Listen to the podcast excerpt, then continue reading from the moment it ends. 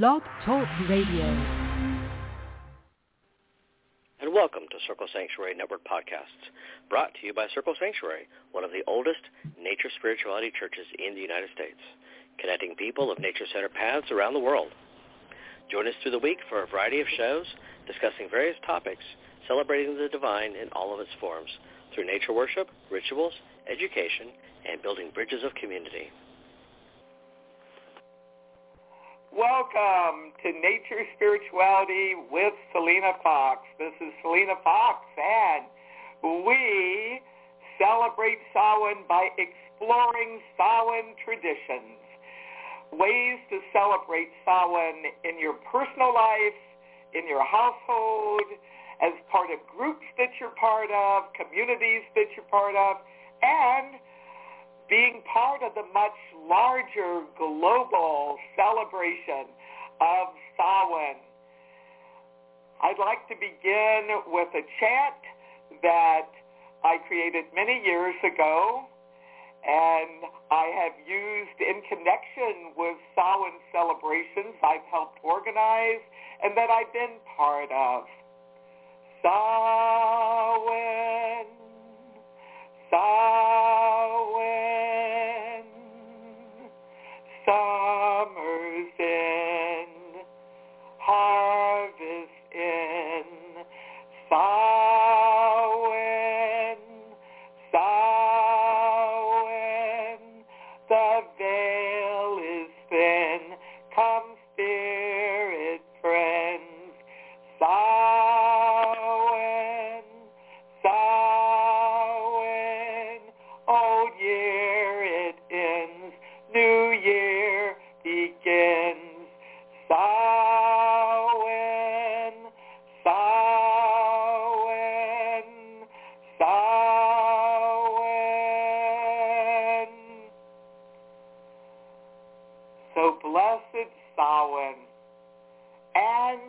blessings to all who are preparing to celebrate some other holidays that have some connections but have their own traditions connected with them.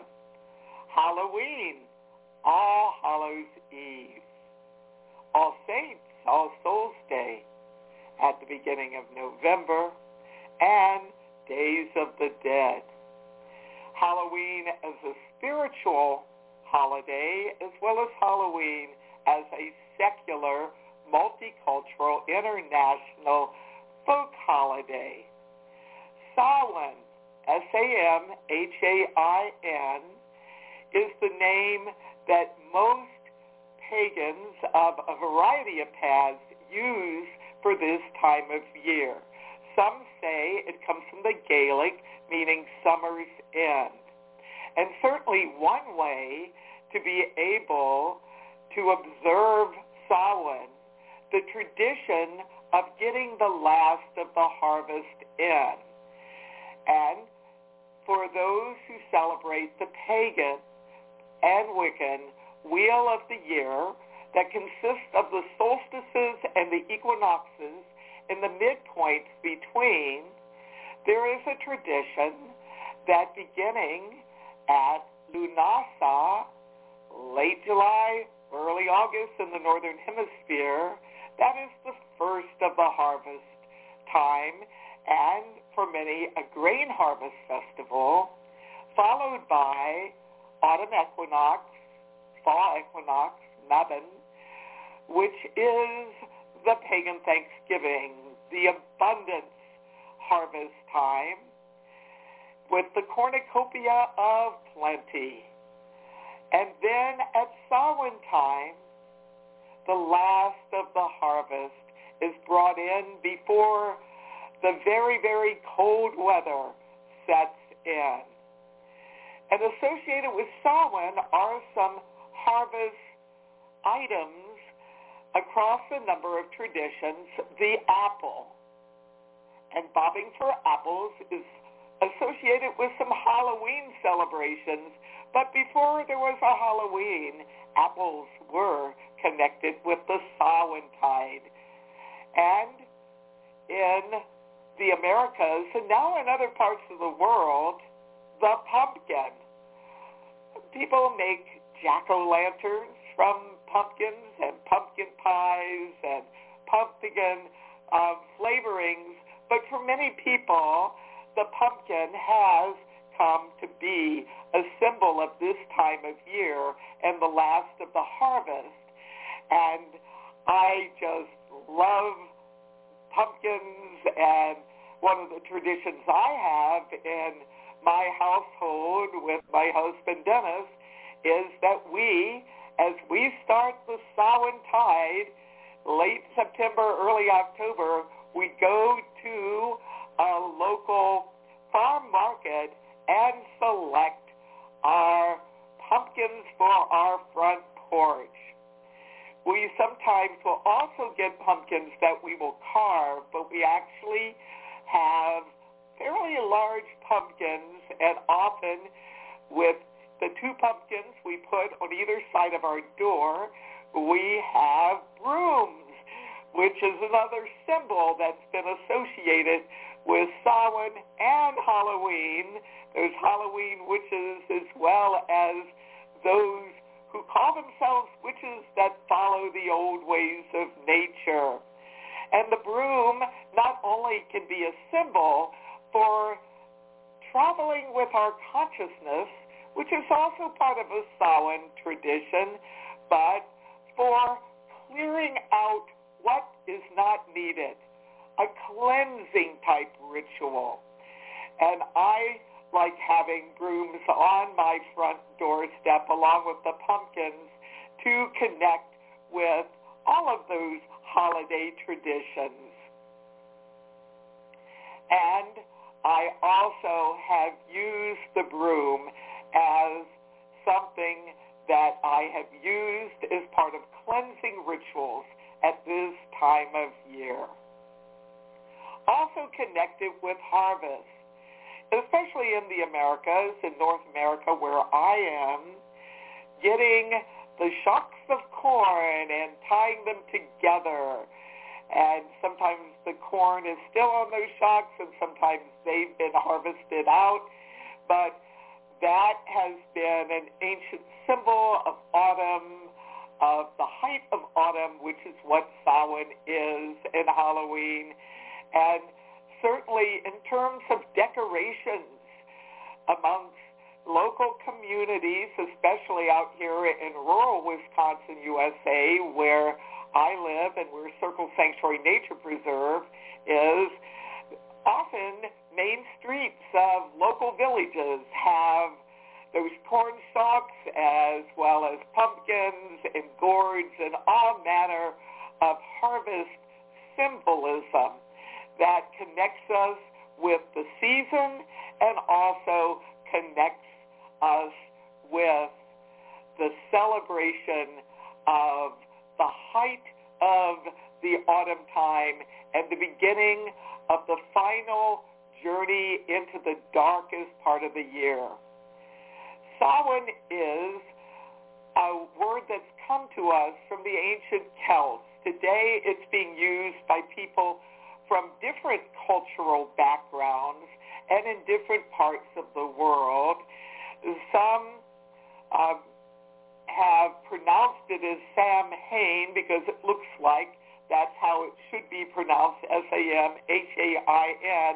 And indeed, back in um, decades ago, as contemporary paganism was spreading across the USA, some people use that pronunciation.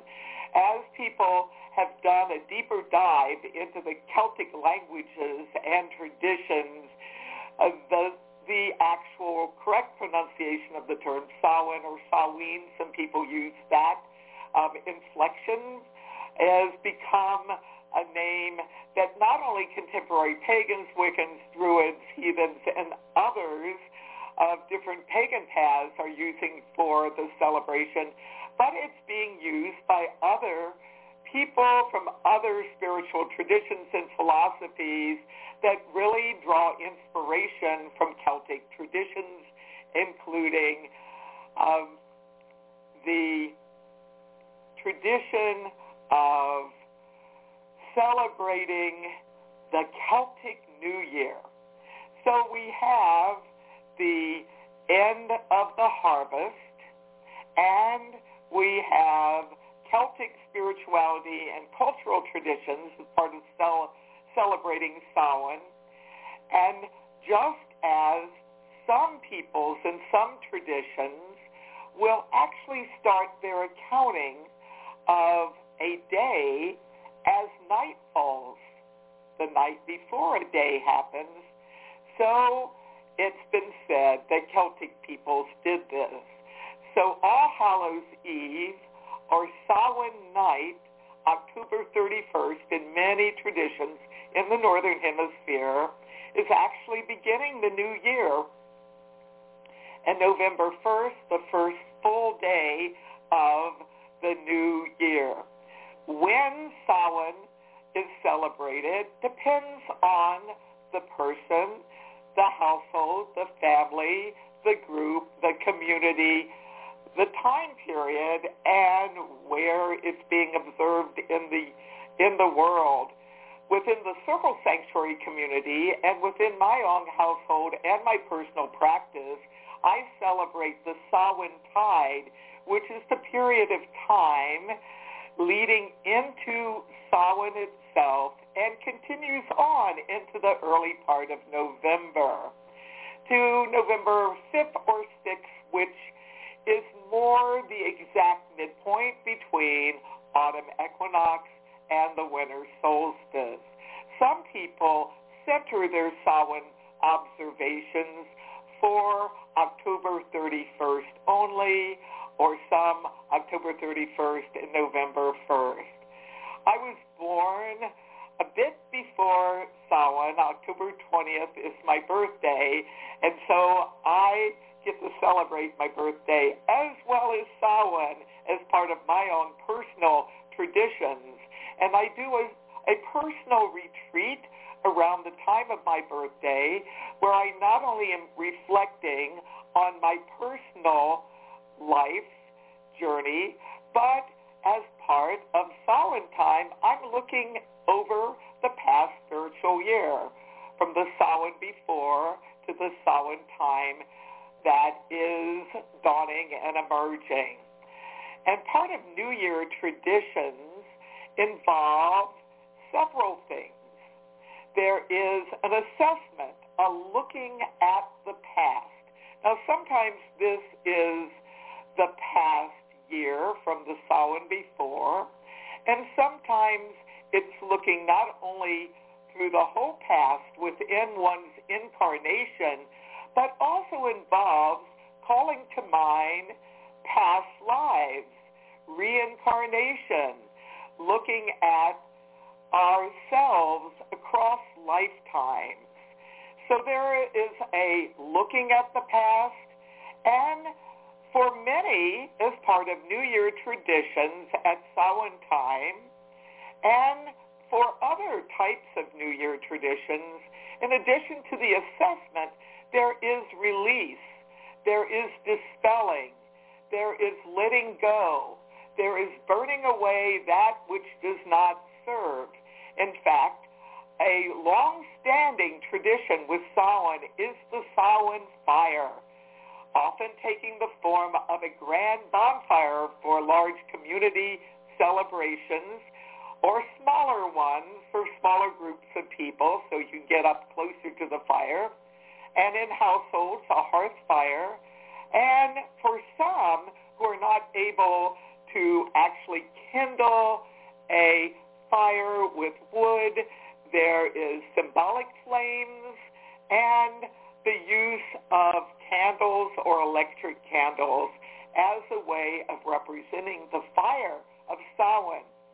I like having a Samhain fire and having the new year release part is part of kindling that fire, putting things into the fire that will be burned away.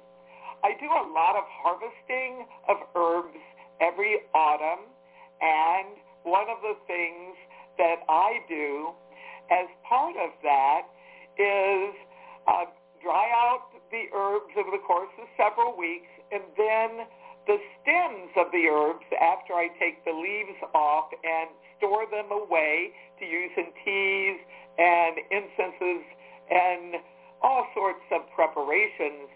The stems I actually keep and use as part of the fuel for Samhain fires and for bonfires throughout the year ahead. When I cast in some dried herbal twigs in the hearth fire, in the fireplace in my home, I often speak what I want to dispel from my life and then follow that with be gone, be gone, be gone. And it is a symbolic and magical form of cleansing, of purification. After I have burnt away things, I will put some sweet-smelling herbs into the fire for a blessing. And some of those herbs may be things connected with visioning. Mugwort, Artemisia vulgaris, is one of my favorite magical herbs. At Circle Sanctuary Nature Preserve, we're located just west of Madison, Wisconsin, USA. We have a maypole that we dance at Beltane every year, and we have around that maypole a circle of mugwort. And we harvest the mugwort and then use the leaves in our spirit bags for a big summer solstice gathering and the twigs and some of the leaves will also go into sacred fires at Samhain and at some other times of the year as well and cast into the fire and using the smoke as a way of blessing ourselves and aiding our scrying into the fire. And mugwort's been associated with inner sight, with developing psychic abilities, and the ability to understand and work with intuition. So a Samhain fire can have a cleansing part, and it can have a nurturing part and a visioning part. I also see that Samhain fires can aid us in looking ahead at the future. So part of the visioning can be a visioning looking at the past, looking at our present, and looking ahead at the future.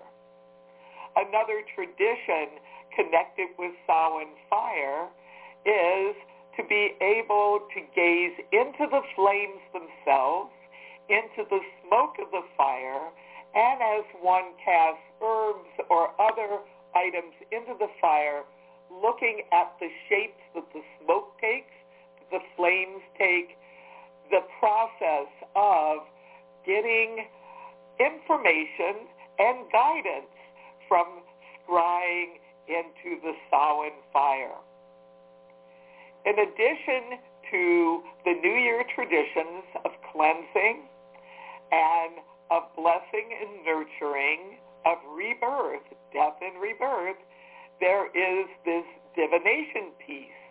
And divination, working with the divine for guidance, may take the form of working with tarot cards or oracle cards, working with casting runes or cowrie shells, or it might take the form of free-form scrying into a uh, sacred cauldron or a mirror. There's many different ways to do divination. For some, it's a matter of sitting by a Samhain fire, experiencing its warmth, closing one's eyes, and letting visions and guidance come that way as one hears the sound of the fire and feels the warmth. Now, for those who are not able to be by a large fire or even a hearth fire, one can work with a candle flame in a similar manner. Maybe not so much in really trying to burn away a lot of things. Some people will take an iron cauldron and put a small tea light in there and symbolically burn small bits of paper as a way of doing release before gazing into a more constant flame for doing divination and, and blessing work.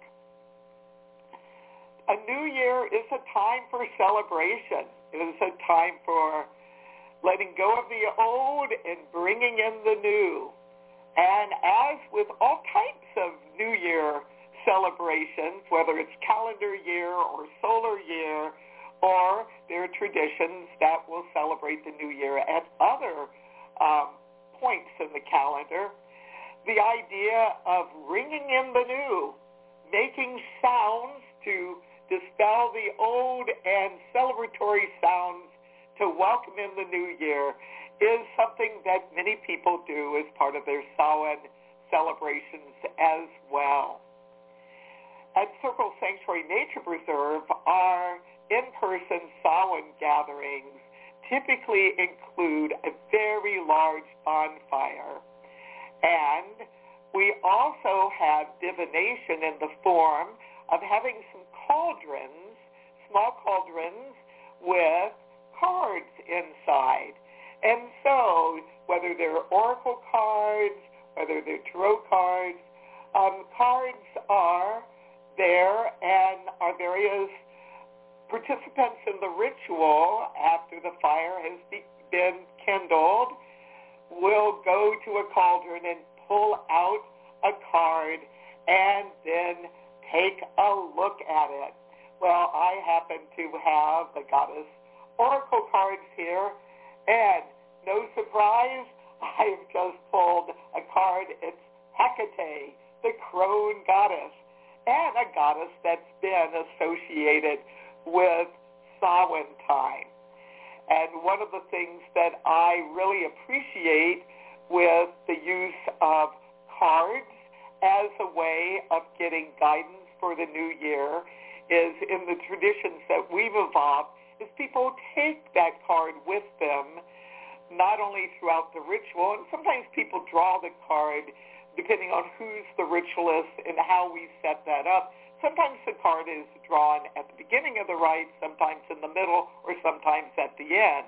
But after the rite and our festival is over, um, those who have taken part have that card that they can then take back on their altars and to use it as a symbol of the new year and as guidance to continue on.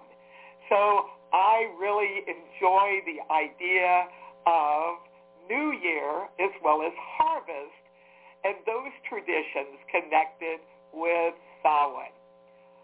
Another tradition connected with Samhain is guising or costumes. And that's come down to us in uh, North America and some other parts of the world. And most people know it as costuming for trick or treat. However, at Circle Sanctuary, as part of our Samhain celebration, for many decades, we have something called the Witches Ball.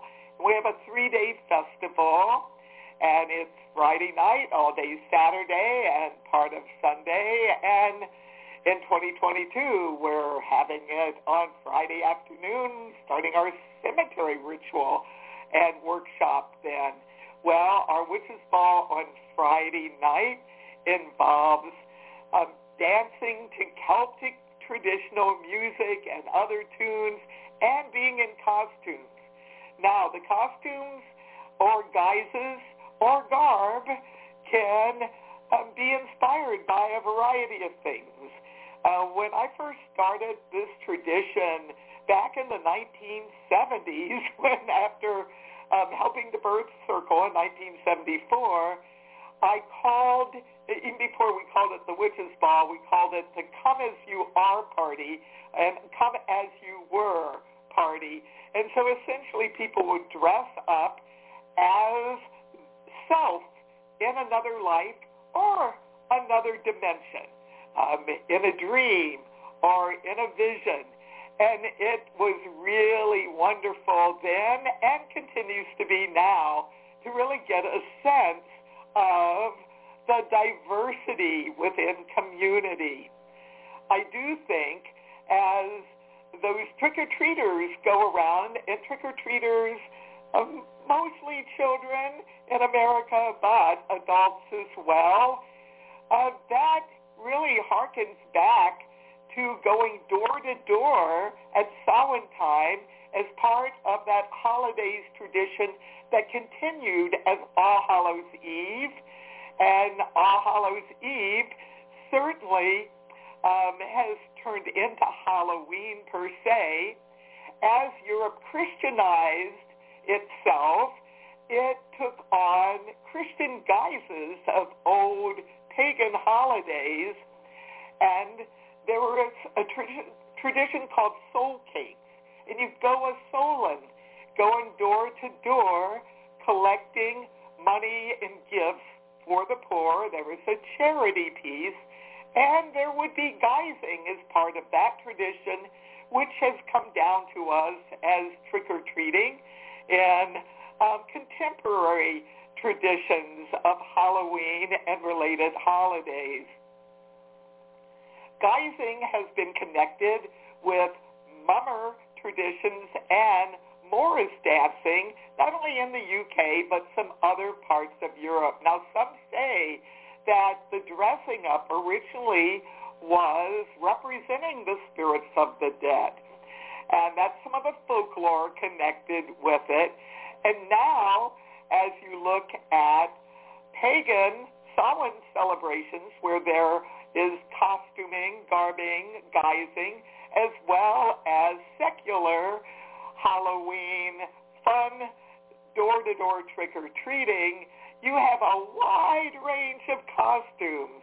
It's a way of having fun. Some say, especially in northern climes, such as where Circle Sanctuary Nature Preserve is located, and my home is right next to Circle Sanctuary Nature Preserve, I can tell you that it is really fabulous to be able to get outside and be able to have some fun before the depths of winter fully um, set in. Different communities do the secular celebration of Halloween and trick-or-treating continues to be a popular tradition amongst many, many people. I do see that even in its medieval form with a souling, that we can trace the roots of the door-to-door trick-or-treating to honoring the dead with offerings of food and beverages. And amongst the ancient Celts, this not only was the end of the harvest time and the end of the old year and the beginning of the new year, but it was a time of paying respects to the dead and the ancestors. And part of that is rooted in what is happening in nature. Um, vegetation is dying off. And in those societies that um, either were people that kept herds of animals, were, you know, farmers, people in hunting and gathering societies, there was also the harvesting of creatures. Now, in contemporary times, there's a wide range of dietary preferences of people who celebrate Samhain. But here again, you have a connection with harvest, but you also have a connection with death and transformation going into the new year. So harvest has been a theme. End of old year, new year beginning, a theme honoring the dead a theme, and connected with that, storytelling. And part of the storytelling is about spirits of the dead. So part of the reason that ghost haunted houses are so connected with this time of year is really rooted into the Samhain tradition of taking a look at our ancestors, calling them, honoring beloved dead. And it was said that if you would honor your ancestors and beloved dead with a place setting at your table with some of the food and some of the drink on Samhain night, you will be blessed in the coming year by the beloved dead and ancestors. But if you did not, that's where the trick came from, that you get some corrective feedback from the spirit world. Uh, some say the jack-o'-lantern, which actually doesn't go back to um, ancient Celtic times because in Europe turnips were used, but after there was more contact between Europe and the Americas, the pumpkin, which has its origins and is rooted in the Americas, started being transported in different parts of the world and carved instead of turnips. And that brings us to the jack-o'-lantern. Well, I see the jack-o'-lantern not only embodies that harvest image, but the idea of having spirit lights at this time of year to guide the way of the ancestors and the beloved dead to welcome them into the home. That's one bit of lore around the Samhain and also Halloween, All Hallows Eve tradition. But some say that light can ward off those spirits that have not yet worked through their issues of the incarnation past. Uh, they're between the worlds, um, the whole idea of hauntings coming from that, um, the restless ghosts, and there's all sorts of lore around all of that. So spirit lights can be protective. There's lore around that. But they also can be a form of honoring. Haunted houses, which are so featured in the lore of Halloween, really have a lot of its connections with this death dimension connected with Samhain. And certainly uh, one of the things that is connected with death traditions in Samhain is being able at this time of year as the vegetation dies back, and I know not everybody's in a temperate zone as their environment. There are people subtropical and tropical and whatever, so it gets adapted there. But in these places where literally there is massive die-off, of the vegetation and the crops um, in the fields and in gardens and um, trees are losing their leaves. Literally death is in the air. This is a time where we can take a look at the cycle of life, death, and rebirth. A tradition that I have done over the years at Samhain and that some individuals and families and groups do is to have discussions about death at Samhain time. Not just the dead, but really coming to terms with death, one's a personal death, how we plan to um, what we want after the end of our life draws near as we are approaching death what kind of funeral do we want? Do we want a funeral? Do we want to be buried? Do we want to have cremation? Or if we're in a place where some additional choices, aquamation or sky burial or some other things are options, what is the method of returning the body to nature? Uh, Circle Sanctuary has on its 200 acres, 20 of those acres is our Green Cemetery. It's a national pagan cemetery, and we have um, those in our community who have crossed over and, according to their wishes, their ashes or their corpses have been returned to nature at our cemetery.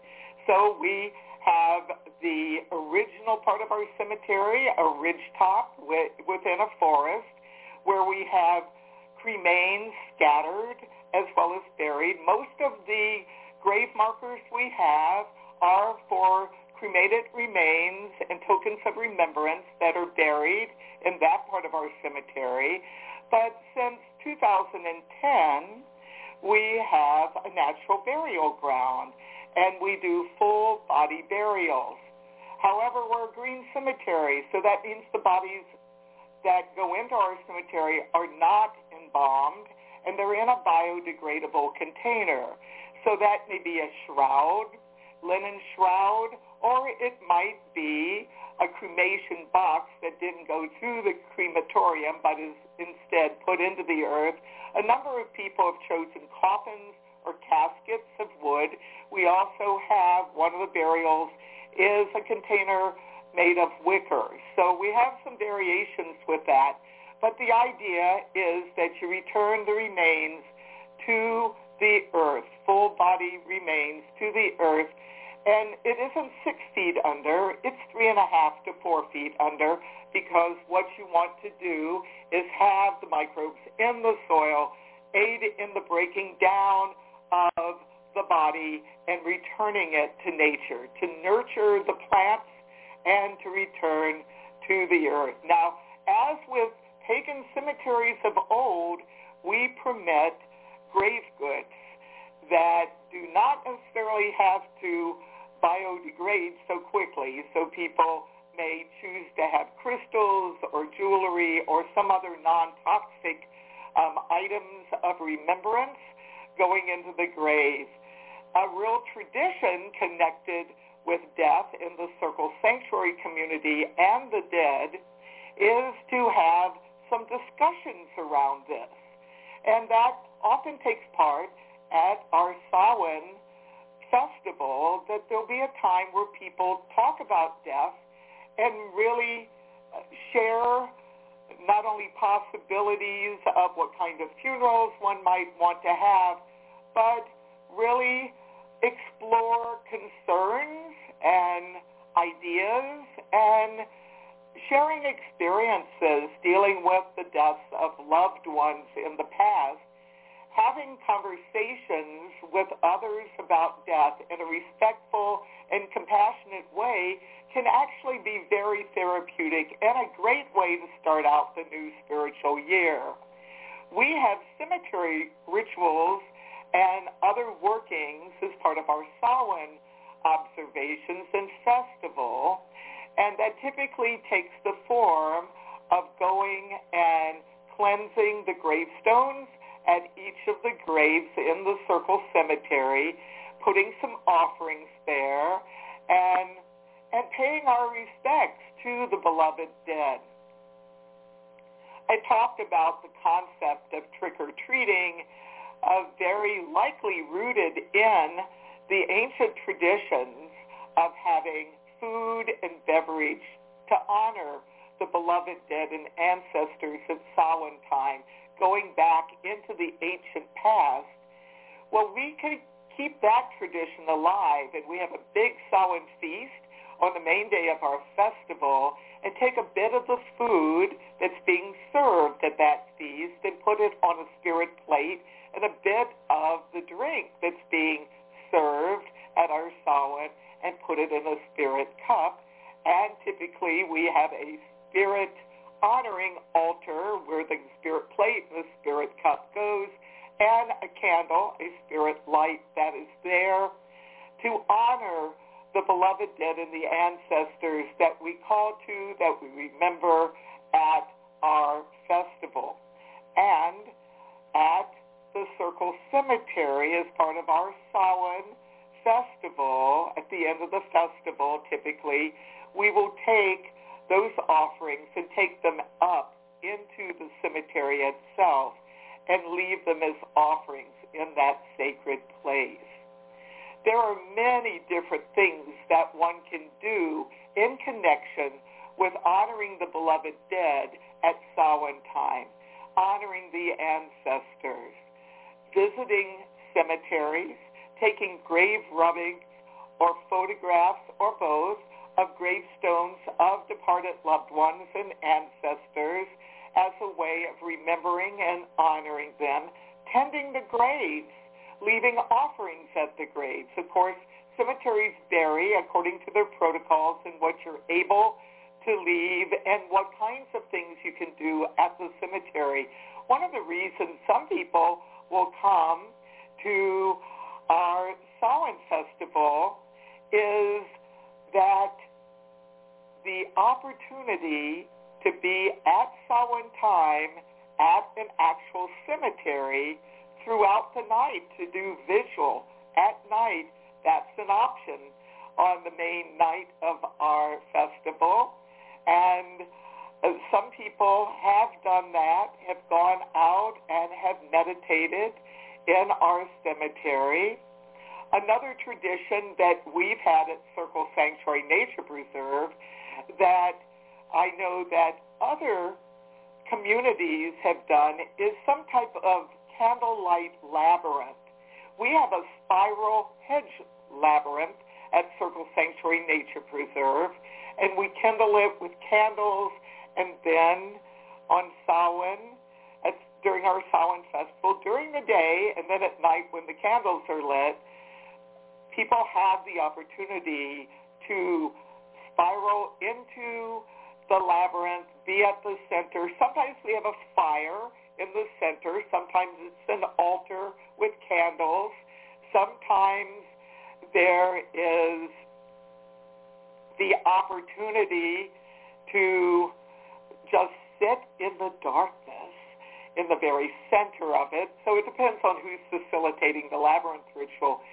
But to actually go into the labyrinth, walking in, releasing the old, letting the old year pass, being in the center, reflecting on the transition into the new year, and often doing some kind of divination. There might be a cauldron present where people can draw cards um, or a rune or some other type of device with a message, and then reflect on it there, and then spiral out into the new year carrying with oneself the guidance, the experience of having done the labyrinth, ritual meditation in the center. So another Samhain tradition that we've had in our community for many decades. And it can be adapted in your own personal life. There are finger labyrinths. In fact, one doesn't even need an actual wooden or ceramic finger labyrinth. One can run off a copy of a labyrinth pattern that one finds online and using one's finger in a meditative process actually make one's way into the center of that paper labyrinth using that as a visualizing aid for a labyrinth experience having the same type of um, experience, but in a different way of being able to journey inward, be in the center, getting guidance, and journey outward into day-to-day life. For a Samhain labyrinth, as well as labyrinth work as a whole, I recommend a five-stage process. Stage one, preparation when and where to go, what your intention is, what your focus is going to be. So preparing yourself and then taking the journey to the labyrinth space, if it's an actual location. Stage two, being at the labyrinth, learning about whatever protocols there are, and then beginning the journey into the center. Phase three, being in the center of the labyrinth and there connecting with guidance. Phase four, taking that guidance and journeying out of the labyrinth. Phase five, taking one's experience with the labyrinth and integrating it into one's day-to-day life and new spiritual year. And I do see that that five-stage pattern is powerful for labyrinth work at Samhain and other times of year, but it also can be used when one may be attending a Samhain ritual, whether it has a labyrinth in it or not, or a Samhain festival. Uh, selecting what that festival is going to be, making the journey to the festival, engaging in the festival, having time during the festival where one connects with the divine as one, as many in a specific form or a multiple form, and then starting to take that energy, that guidance, those connections into life. And then the fifth stage is as one leaves that festival or leaves that ritual and is back in day-to-day life. That's integrating the experience in one's personal life journey. So preparation stage one, two, journeying in and letting go of what does not serve as part of the process. Stage three, being in the heart of it, communing with the divine. Stage four, wrapping all of that up. And stage five, back at home and integrating it into one's life journey. So these are some traditions that I personally have experienced and have helped facilitate. But there are also other traditions I'd like to share with you for Samhain. I think a powerful tradition is to be able to wish people blessed Samhain, happy Samhain, to actually share Samhain greetings with others. This can be done online, it can be done face-to-face, and it can be done in inner space. I think having a party as part of Samhain, that too is traditional uh, our witches' ball is very much a revel where we are having delicious snacks and beverages, having some music, we're dancing, we're having fun, and many of us are guising and wearing costumes as part of that fun. Being able to enjoy music, storytelling, of being able to share experiences from Samhain's past, telling stories about a beloved dead person in your life, a family member or a friend, or it might be a cat or a dog or a companion creature. Being able to share stories of the beloved dead, being able to tell traditional as well as created on the spot stories that have to do with Harvest Inn, the mysteries, the other world, many different ways to connect. One of the traditions that I have as part of Samhain traditions, and yes, it connects with Halloween and All Saints and All Souls and a whole variety of other holidays at this time, is Samhain is a time where we have an opportunity to do some education about all things witchy and pagan. And yes, um, having witch imagery and being able to have that in a fun sense, but to also look at some of the traditions around the word witch as it has been used in the past and how it's being used right now. So uh, being able to have some witchy fun, that's the jovial side of it. But there's also another side of it that I do think can be part of Samhain observations, and that is doing religious freedom work for witches, Wiccans, heathens, druids, pagans, animists, pantheists, panentheists, by churches in the woods is that we actually have an opportunity to talk about some of the history of nature people today and to really take a look at some of the hard things and horrible things that have been done when church and state have become one oppressive and destructive. So witch persecutions, very much a thing that led hundreds and hundreds of people to be harmed and in many cases killed. And yet those witch persecutions are not just something from the past. Unfortunately, there are people that are using the concept of the so-called evil witch as an excuse to harm people today. Some of this harm is happening in some parts of Africa, but also in some other parts of the world. And yes, there have been persecutions in the USA, which supposedly has religious freedom as its foundation, as well as separation of church and state. I think back at Samhain in 1985, there was a U.S. senator that tried to get legislation passed that would have taken away the rights of Wiccan churches to be treated in the same fashion, to have the equal rights of other religions, taking away 501c3 tax-exempt church status from Wiccan churches. I, along with others, stood up against this illegal, unconstitutional legislation that was on the verge of being passed federally.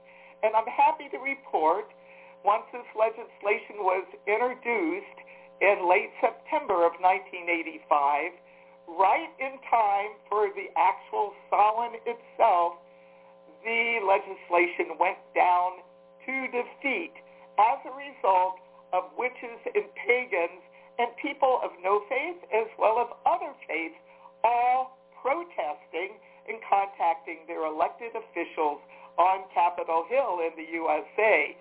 So uh, Lady Liberty League, Circle Sanctuary's, Civil Rights and Religious Freedom for Pagans Network was born at Samhain 1985. So in, in addition to really doing some information and public education about witches and pagans, for me personally and the Circle Sanctuary community, this is the birthday of Lady Liberty League. I wish I could say there is no longer a need for Lady Liberty League, that people are upholding religious freedom for all in the U.S. and other parts of the world. But that's not the case. And we can't expect just because some rights have been won that they're always going to be there. So we must be vigilant in Samhain tradition of vigilance and standing up for equal rights to guard the pluralism of our society and the pluralism in the world. And in the U.S., often election day is happening shortly after Samhain, I do see a powerful Samhain tradition is to turn out the vote. I'm not going to tell you who to vote for, but I do suggest you make sure that you look at candidate choices, you find out where you vote and what you need to do to register to vote, and then look at the positions of the candidates. Be an informed voter. What is their position on the environment. Are they part of the solution or the pollution? And what is their attitude regarding people's right to choose regarding their personal bodies, in particular reproductive choice. I see that Samhain is a real important time to do some education about the need for equality, liberty, and justice for all, not only in the U.S., but I really hope humankind can get it together and have a more compassionate, collaborative way of being with each other and the rest of the natural world. But this is a time to really take some action in the larger society, to guard our rights, and to vote for those who are going to uphold our freedoms and guard our democracy. And I know that that's kind of an intense tradition connected with Samhain, but yet I do think when we take the image of the witch, so prevalent at this time of year, we need not only to have some fun with that witchy stuff, but really look at some of the history around what's happened with nature people, whether they personally identified with nature religion or called themselves a pagan or not, keeping the old ways alive in good ways. Well, a great Samhain tradition is to get involved in shaping society and to move things forward in a good way, not only for humankind, but the rest of the natural world. So as we go into this Samhain time, there are a variety of traditions that we can connect with. Old lore as well as more recent lore. We can learn about our ancestors. We can research them. We can research the cultures, the countries that our ancestors had connections with. We can connect with each other, not only doing greetings, Blessed Samhain, Happy Celtic New Year, um, Samhain blessings, Happy Samhain, but we also can take pictures of our altars, if we're comfortable with that, of our rituals, if those taking part in the rituals are okay with that. We can actually have Samhain be a time to do some education and connection.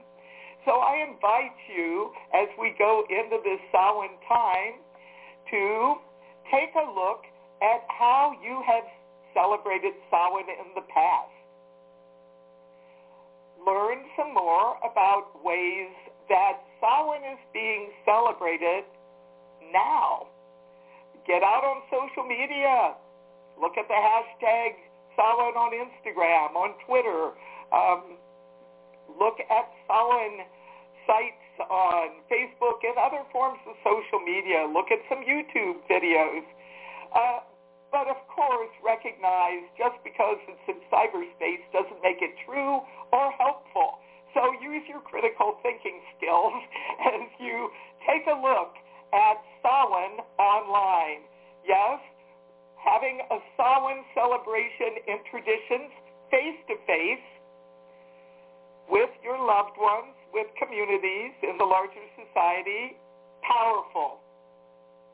Samhain in cyberspace also can be powerful and a delight and educational. But Samhain in inner space, because ultimately Samhain is about connecting with the divine and the wheel of the year, the cycle of the seasons. You might be aligned with a particular pantheon or one or more forms of the divine honor those connections. Honor goddess and or God, great spirit, by whatever name or names. If you want to specifically connect with some deity forms associated with this time of year, one of the traditional forms is the old goddess, the Cailleach, the hag, the crone, and but not so much in a scary sense, more of a grandmotherly sense, although the crone certainly can be fierce. Um, and to connect with the god as the horn god, the god of the animals in the forest, or the god of the underworld, of death and rebirth, or if anthropomorphized forms of divinity are not your style, then connect with the spirit of the season. I do all of those things.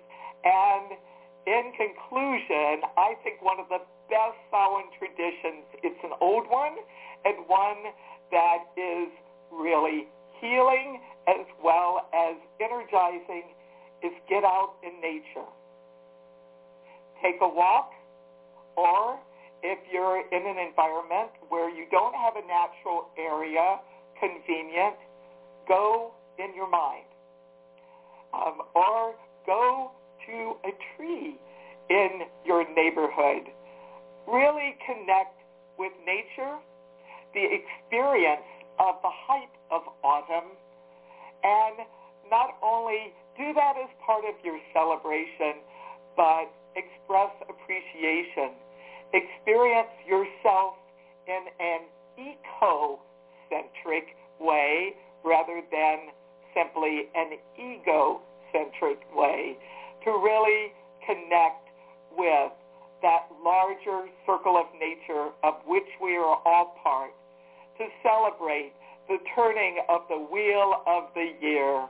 And know that whether you choose to do feasting, guising, dancing, bonfires, visiting cemeteries, uh, writing and journaling about the past, the present, the future, other forms of divination, whatever Samhain tradition or traditions that you take part in this year, recognize that you are part of a huge community of people in the northern hemisphere that will be celebrating Samhain and those in the southern hemisphere, the Beltane time for Samhain is the shadow of Beltane and Beltane is the shadow of Samhain. To recognize yourself as part of a huge community of people celebrating the seasons, keeping alive the old ways in some new forms, and creating some new traditions for generations yet to come. Samhain, Samhain, Samhain. Thank you all for being part of this Samhain Traditions presentation. And I want to give some special thanks to David and Jeanette Ewing of Northern Virginia, both Circle Sanctuary ministers who have been part of our podcasting team for many years and who have been helping me with Nature Mystic and Nature Spirituality in recent years, as well as doing some of their own podcasting and assisting um, with Circle Talk and with CSNP. I give thanks to them for all of their service over the years. I give thanks to everyone on our podcasting team that also includes Deborah Rose of Circle Talk, Laura Gonzalez of Lunatic Mondays, and the Pagans of the World, which is our multilingual podcast, as well as Char Bear with Blue Marble. And stay tuned for our CSNP as we move in to coming times as we continue to evolve and grow. I give thanks to all of those who are involved with the Circle Sanctuary community. And if you are not yet connected with us, I invite you to go to circlesanctuary.org and sign up to get on our free mailing list to get an e-bulletin every month that gives you some links to things that we have coming up online as well as in person. And be sure to check out our CSNP page at the circlesanctuary.org um, website because there are a lot of archives there, and including archives done not only by myself, some podcasts by myself, but others on our podcasting team from Samhain's past. There's just lots of wonderful material we have available. And check out my guide for celebrating Samhain at the Circle Sanctuary website and go to my Selena Fox YouTube channel as well as the Circle Sanctuary YouTube channel and you will get some additional Samhain material there to bless and inspire Samhain traditions, old and present and yet to come. Thank you all for being part of this podcast. Bright blessings and happy Samhain.